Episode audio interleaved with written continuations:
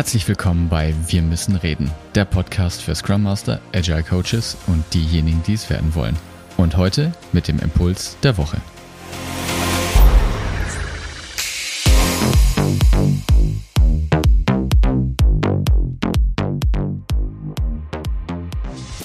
Nachdem ich nun ganze zwei Folgen diesem Burkinevin Framework gewidmet habe, könnte sich ja jetzt die Frage stellen, ja David, das ist ja alles schön und gut. Und nu? Was machst du denn jetzt mit dem ganzen Quatsch? Klingt ja alles ganz interessant, mag theoretisch alles stimmen, aber wie bringe ich denn jetzt dieses Framework eigentlich genau in die Anwendung und was bringt mir das in meinem Alltag? In der letzten Folge habe ich ja bereits schon zumindest am Schluss durchblicken lassen, wie das Management das Kinevin Framework nutzen kann. Aber du arbeitest ja vielleicht eben als Agile Coach oder als Scrum Master oder als Agile Master in einem Team. Und dann haben dir die Hinweise vielleicht gar nicht so viel geholfen und das möchte ich heute ändern. Ich möchte dir heute ein ganz konkretes Tool an die Hand geben, einen Workshop, wie du das Kinevin Framework in deinem Team ganz konkret nutzen kannst. Ich habe dafür eine Methodik oder einen, einen Workshop, muss man ja eher sagen, entwickelt. Mehrfach durchgeführt und auch erprobt und er funktioniert grandios. Und genau das möchte ich heute mit dir durchsprechen. Wenn du Interesse an dieser Vorlage hast, an diesem Workshop-Format, dann schreib mir einfach eine E-Mail oder kommentiere den Post auf LinkedIn, der auf diese Folge hier referenziert. Schreib einfach kurz was drunter, dann lasse ich dir die Vorlage zukommen. Aber zurück zum eigentlichen Workshop. Du erinnerst dich. In der letzten Folge habe ich gesagt, dass Tolle an einem Framework und in diesem Fall an einem Sense-Making-Framework ist, dass man anhand der Daten das Framework reproduzieren kann. Das heißt, ich habe erst die Daten und kann daraus das Framework ableiten und nicht umgekehrt, wie es bei einer Methodik der Fall ist. Das heißt, selbst wenn dein Team noch nie etwas über das Kinevin Framework gehört hat, kannst du dieses, dieses Workshop-Format anwenden und ich würde es dir eventuell sogar empfehlen, weil dann erleben deine Teammitglieder, was es heißt, welchen Unterschied es macht und dann kannst du anschließend darauf aufbauend ihnen auch die Theorie erklären. Also, wie läuft dieser ganze Workshop ab? Du brauchst in etwa, also mindestens eine Stunde. Man kann sich da auch gut und gerne zwei, drei Stunden für Zeit nehmen. Je mehr Zeit du dem Team gibst, desto tiefere Erkenntnisse können dann natürlich entstehen. Wenn es aber schnell gehen muss und ihr als Team eingespielt seid, dann würde auch eine Stunde reichen. Ich habe das ganze Kinevin Refinement genannt weil diese, dieser Workshop dafür dient, um Themen, die ihr in euren Teams habt, zu refinen, das heißt kleiner zu schneiden und so aufzuteilen und zu zerlegen, dass ihr sie in kleineren Häppchen besser abarbeiten könnt, auf Basis der Unterscheidung von kompliziert und komplex, wie sie ja im Kinevin Framework angedacht ist.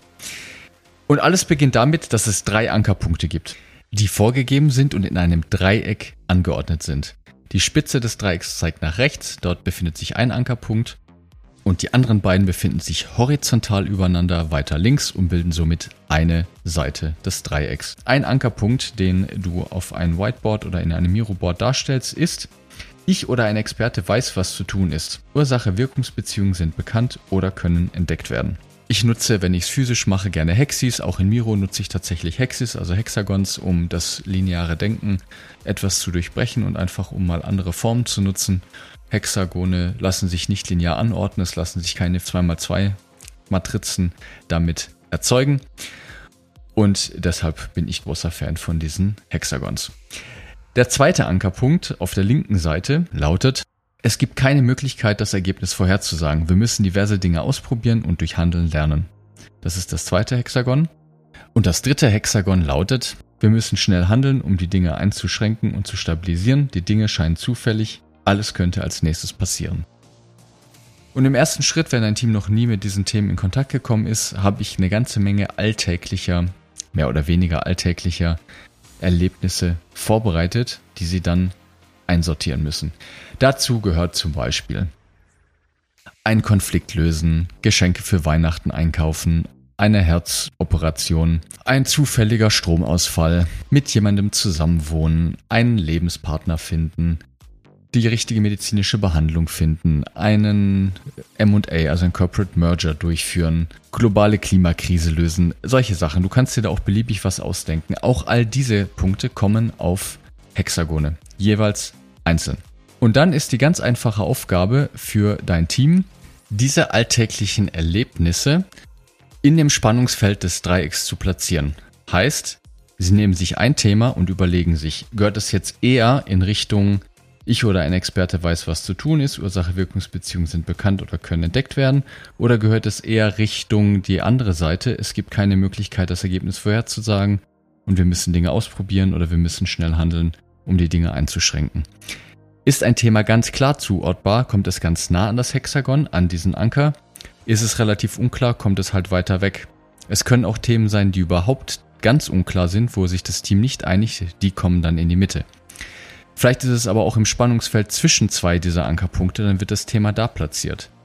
Und auch die neuen Themen, die dann hinzukommen, werden immer wieder in Relation zueinander gesetzt. Also ist es eher näher dran? Ist das neue Thema komplizierter als Rasenmähen oder ein Corporate Merger durchführen oder eine Herz-OP durchführen oder nicht?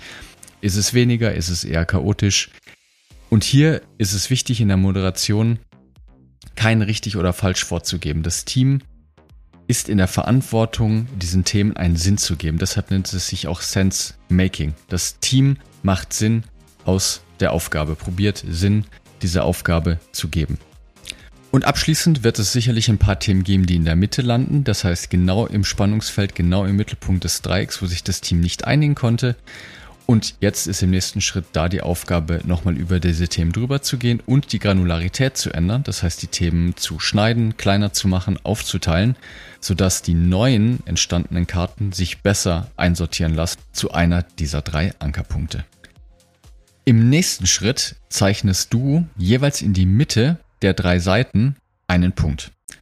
Und das Team hat dann die Aufgabe auszudiskutieren, wie sie diese drei Punkte miteinander verbinden. Sie müssen die drei Punkte miteinander verbinden und entscheiden, wo sie die Grenze ziehen. Welche dieser platzierten Hexis gehört jetzt eben eher auf die eine Seite oder eher auf die andere Seite. Auch das wird nochmal extrem viel Diskussion kosten und eventuell können sie sich bei dem einen oder anderen Thema nicht einigen. Auch da gilt es dann wieder die Granularität zu erhöhen das heißt, die Themen eventuell zu schneiden und zu sagen, ob es sich dann besser aufteilen lässt, eher auf die rechte oder auf die linke Seite.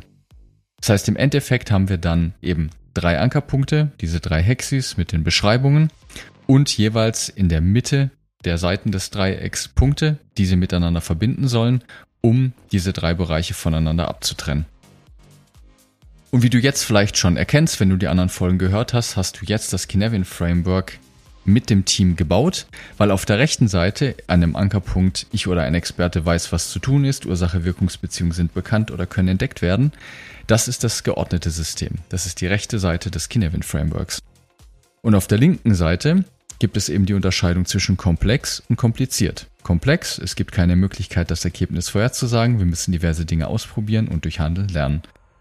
Und unten chaotisch, wir müssen schnell handeln, um die Dinge einzuschränken und zu stabilisieren. Die Dinge scheinen zufällig, alles könnte als nächstes passieren. Und wenn du dann sogar noch einen Schritt weitergehen möchtest, kannst du auch jetzt als nächstes die Aufgabe geben, das geordnete System in zwei Teile zu teilen. Einmal oben kompliziert und einmal unten clear. Das ist aber auch nur Kür und muss nicht gemacht werden. Ein Hinweis an der Stelle, es ist zu jedem Zeitpunkt möglich und erlaubt, die Hexis zu verschieben und neu nochmal darüber zu diskutieren.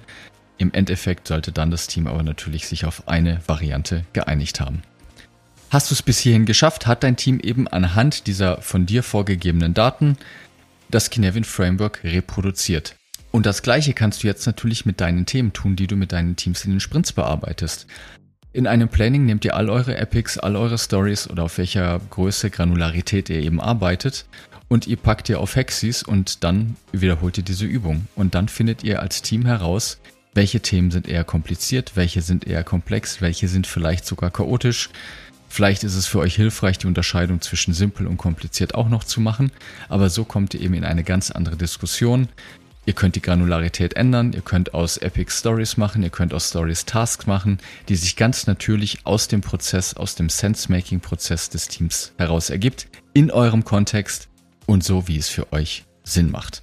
Auch das möchte ich hier nochmal erwähnen. Diese Übung sieht mit jeder Gruppe anders aus.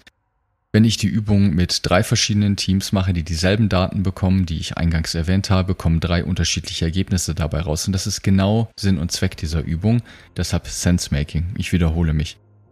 Die Gruppe macht Sinn aus ihrem Kontext, aus den Daten, die sie bekommen haben und diskutieren auf ihrem Level und in ihrem Kontext, was für sie Sinn macht. So, und jetzt könnte man sich natürlich wieder fragen, was mache ich denn jetzt damit? Was sind denn jetzt die Konsequenzen, wenn ich meine Themen Epic Stories so refined und geschnitten habe? Dann gilt auch hier, in jedem dieser drei Domänen oder dann fünf Domänen muss ich anders vorgehen als Team. Ja? So wie das Management anders managen muss, muss auch das Team ihre Aufgaben anders angehen und managen, je nachdem, in welcher Domäne sie sich befinden. Und auch dafür habe ich dir auf die Vorlage was draufgepackt. In der Clear-Domäne ist es relativ simpel. Hier kann man Zeitmessungen vornehmen. Hier ist Einzelleistung ganz klar messbar. Hier kann man sogar Zeitschätzungen abgeben, wann bis was fertig ist, weil die Ursache-Wirkungsbeziehungen total klar sind. In der komplizierten Domäne macht es Sinn, über relative Schätzungen wie zum Beispiel T-Shirt-Sizes oder Story-Points eine grobe Abschätzung zu geben. Hier ist das Wertvolle, dass die Experten untereinander diskutieren, die Good Practices herausfinden und durch die Schätzung kommt eben die Diskussion, ob Wissen unterschiedlich verteilt ist im Team und so werden diese Wissenslücken transparent gemacht. In der komplexen Domäne hingegen machen jegliche Forecasts keinen Sinn, auch die relative Schätzung, ich persönlich halte nicht so viel davon, kann man machen. Ich bin viel größerer Freund von Timebox. Das kann man nämlich ganz klar beeinflussen im Sinne von Constraints. Ich weiß ja eh nicht, was passiert. Der Ausgang ist total ungewiss. Ich mache mehrere Experimente parallel, um mich diesen Themen zu nähern. Deshalb gebe ich eine Timebox vor und nach der Timebox kann ich mich entscheiden, ob nochmal neue Timebox angedacht ist oder nicht. Ich limitiere die Zeit und innerhalb dieser Zeit probiere ich möglichst viel über dieses Thema herauszufinden. Gibt es tatsächlich Aufgaben, die chaotisch sind? Hier gibt es keine methodische Unterstützung. Hier ist die Devise Just do something. Just do it, um es mit Nike zu zitieren.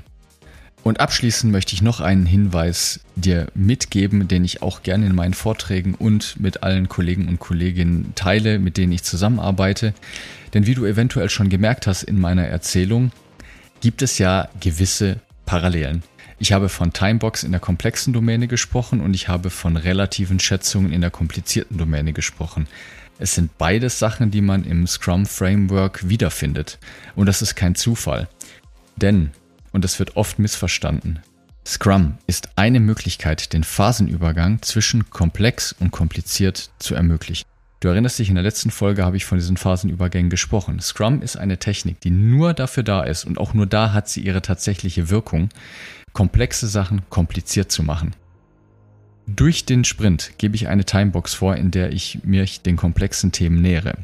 Und nach zwei Wochen oder vier Wochen, je nachdem, schaue ich, wo ich stehe, passe mich an. Jetzt bin ich in der komplizierten Domäne gelandet ja, ich schaue wieder zurück, ich schaue, was habe ich denn gemacht? Habe ich wirklich wiederholbare Muster replizieren können innerhalb meines Sprints oder nicht?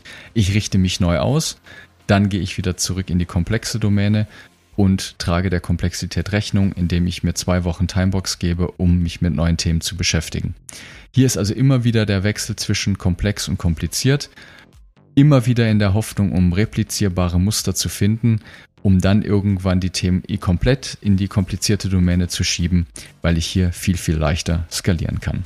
Ich hoffe, auch diese Folge hat dir heute wieder weitergeholfen. Ich freue mich auf deine E-Mail, wenn du Interesse an diesem Workshop-Format hast. Ich freue mich auf Kommentare, ich freue mich auf Feedback.